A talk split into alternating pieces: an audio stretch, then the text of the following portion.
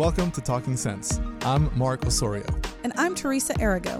We're financial advisors, and if there's one thing we understand, it's that money can be confusing. So get ready because we're breaking down what you don't know about money today on Talking Sense.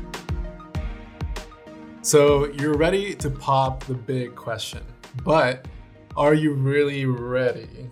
And no, I don't mean have you gone through premarital counseling or talked to her dad yet or made sure that you've got good Spotify compatibility. I wait, mean, wait, wait, Spotify compatibility? I mean, come on. If you don't like the same music, if that if the mm, vibes yeah, aren't vibing, actually, I can see it. Yeah, I mean, it's it's really important. But I mean, are you actually ready to make the biggest purchase of your life? And mm-hmm. I know some might disagree, right? But I think that it is because of the commitment that it represents, mm-hmm. right? What yeah. yeah, what it really resembles. So philosophy talks aside, you know, we want to talk to you through the some key steps that you'll want to make sure to plan for to make sure that you are ready to go ring shopping. Yes, I am not the ideal woman for this conversation. I'm just going to own this on the front end. So the ring I am wearing, I bought off of one of those places you can sell gold to. Yeah. I know someone that owns one of those. Okay. And he was about to send some off and it cost me $300. So I am not a big jewelry person, but I'm going to try really hard. I do know a lot about it. I just don't have a big heart for it. So okay. when we were doing the whole ring shopping thing, um, it was I have a ring that my mom gave me that's like gone through my family. And I was like, can we just get that sized? And it currently has a tine that's broken. Is why I had to find another ring because okay. it's a weird stone. But this is, I know it's it's something guys agonize over from what I understand. And, and I'm sorry, I'm sorry laughing because she says that she's not a big jewelry person, but I just saw her haul in oh, this huge okay, thing of jewelry. There's like cheap jewelry and then there's fancy. My mom uh-huh. had ridiculous numbers of fancy jewelry. So yeah. like diamonds and like fancy stones, gold, platinum, wow. things like that. Oh I'm oh I'm God. a costume. I don't know if I would say that because I have a cost. You know, they they talk about having like a beer budget with a champagne taste. Mm-hmm. I have a, a, costume jewelry budget, so that's the kind of jewelry I buy. but I do okay, know right. my husband, when it came time to buy the ring, he agonized over the decision. And I wasn't actually involved in it, which is something we're going to talk about here. No. Um, but I wasn't involved in the decision, but he was insecure about it. So he took me to the store and was like, hey, hey, I'm not going to ask anytime soon. Mm-hmm. But if you were picking your ring, which one would you pick? Okay. So here's the challenge with doing that though. I wanted to make sure it was cost effective, so he'd buy one. Mm-hmm. Not gonna lie. So I actually ended up picking out the same ring. Okay. But a lot smaller because oh. I wanted to make sure he could afford it. I'm just gonna be honest. So he ended wait, wait, up doing really well. Well, so I've been remarried. I should clarify. This was my first husband. Okay, okay. So I picked out the ring he had chosen. Yeah. but he had chosen it in a larger carat size, basically. Gotcha. Okay. Um, so he did good. Um, my second one is the one where I, I usually wear my mom's ring. But yeah, so there are some really important conversations though to have before you even go ring shopping because mm-hmm. as we've talked about marriage is a huge decision and you want it to be for your lifetime and we found that in the statistics we've read, many people are avoiding financial conversations. Mm-hmm. And it can, when you consider that most divorces cite financial incompatibility as a reason, yeah. it is important to talk about. It's very, very important to talk about. You know, and so some of the topics that we would definitely encourage you to make sure to have those conversations about are things, you know, such as, you know, life insurance, budgeting skills, right? Mm-hmm. Savings. Or lack thereof or lack thereof. Yes. Um, debt. I would say sure that's probably one of the biggest ones. Uh, you yes. don't want to get strapped down and with a bunch of debt, you know, to as you're going into your marriage. I, just... I, will say so. My my first marriage, mm-hmm.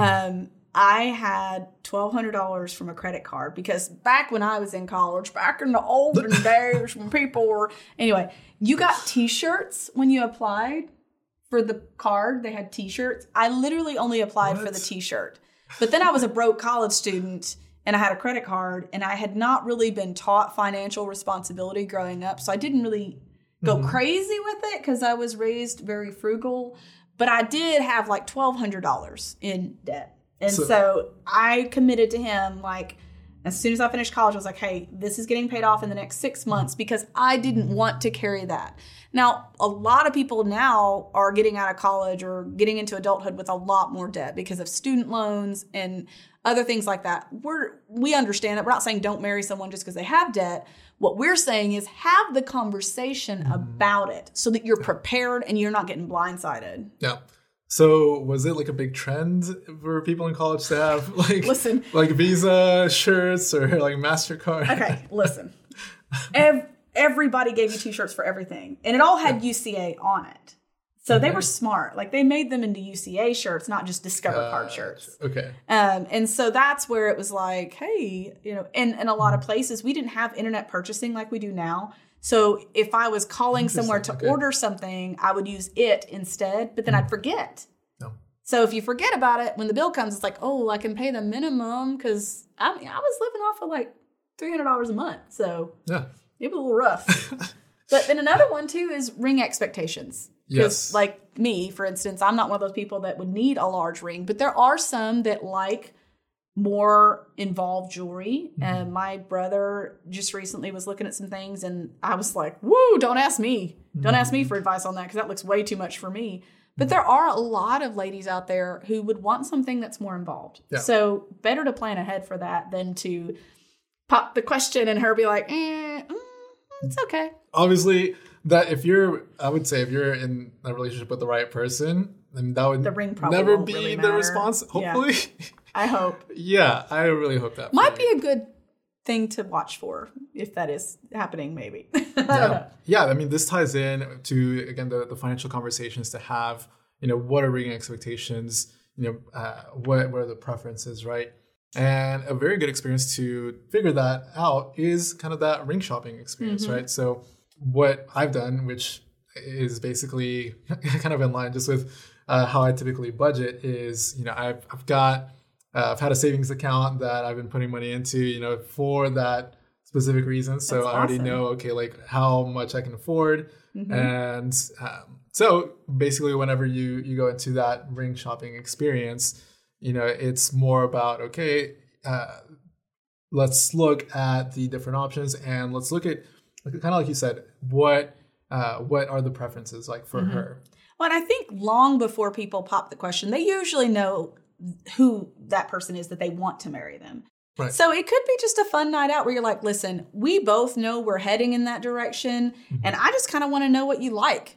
Let's go have a date night and just go try on a bunch of rings and see a, what ring size she is. Remember to put it in your phone so you don't forget.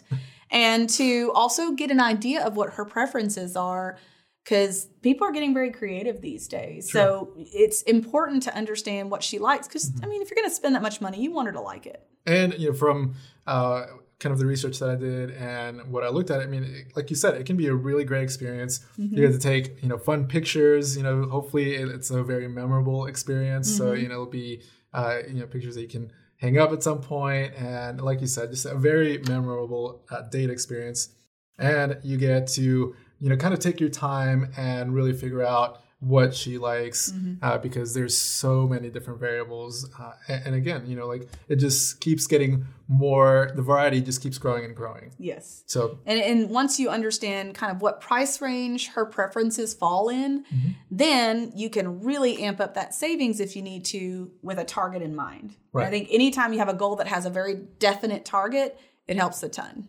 Absolutely. Basically what we want to also help answer is how much should you spend on the ring right? I think that's at the top of most guys list here is okay uh, how much should i spend? I kind of in conversations about this uh, i have found out that you know a lot of guys really uh, kind of struggle with this question of okay like you know Like, how is it offensive if I don't spend enough? right right. And If it's what she likes, who cares? yeah yeah But so, that anytime you put should in front of spend, for me, I'm like, mm, Mm-hmm. mm, I don't feel like there's ever a true number. Now, many do believe that three months worth of your salary is what you should spend. guys it is a myth That's a right?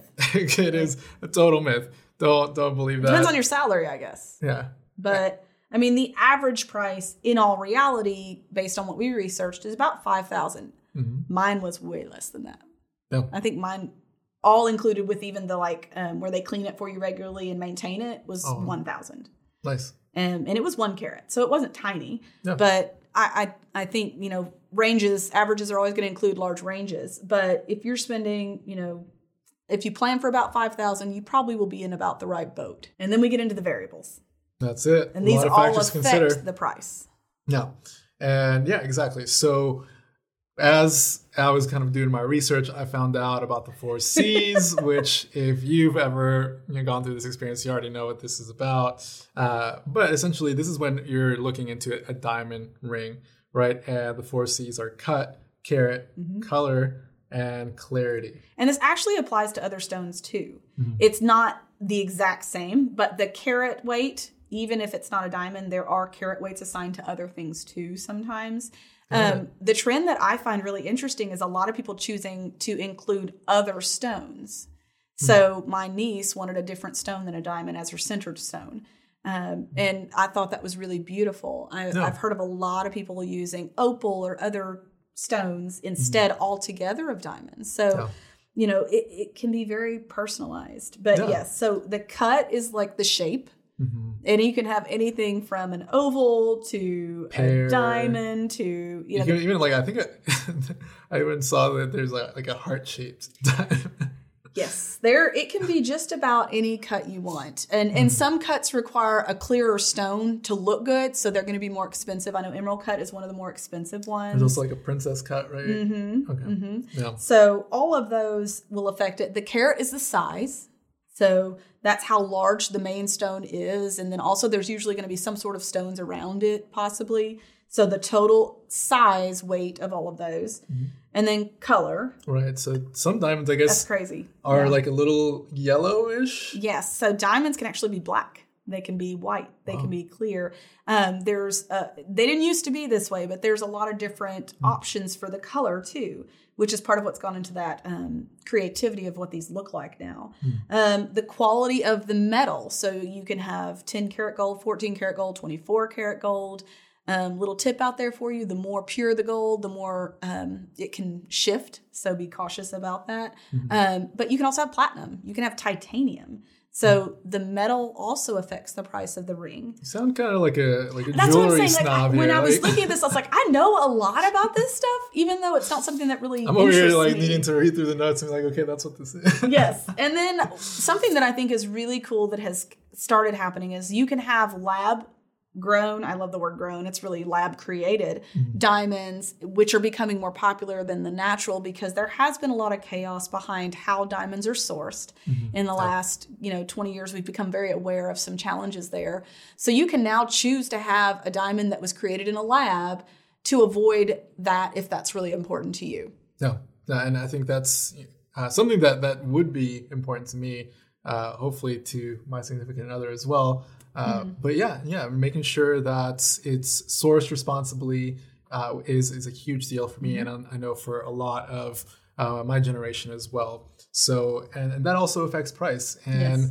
uh, luckily in a good way because typically it's more expensive to have a natural diamond, and if if you're taking an, uh, a natural uh, two carat diamond, you know, versus let's say a lab grown two carat diamond, you know, there's going to be uh, a pretty good price difference between the 2 right? So if uh, if that's something that, that you're interested in, as far as you know, making sure that it's sourced responsibly, that you prefer to have a, a lab grown diamond, then that's actually going to help you your budget. But the bottom line is don't go out of your way just to impress people. This ring needs to be as unique as you and your bride, and it needs to match your values and your preferences without including a bunch of other people in the decision, in my opinion. Right. And there's so many factors that influence the price that you are sure to find something that is within your budget. So, when it comes to engagement, the most important thing is the person you're making this life choice with.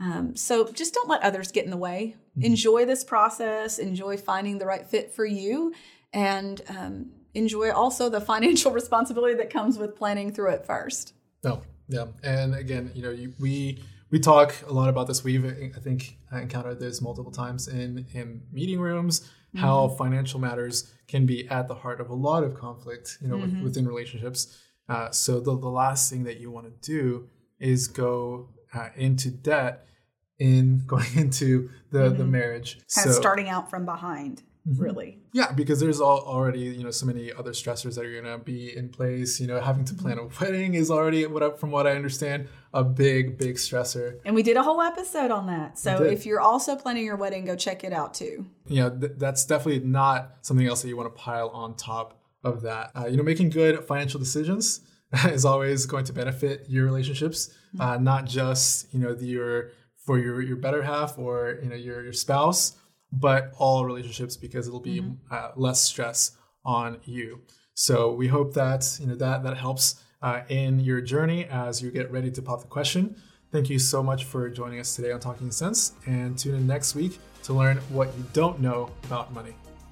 Thanks for listening to the Talking Sense podcast. And if you like what you hear, make sure to subscribe to the podcast to get all the newest episodes. The GenWealth team is available to you 24 7 at info at getreadyforthefuture.com or call our offices at 866 653 PLAN.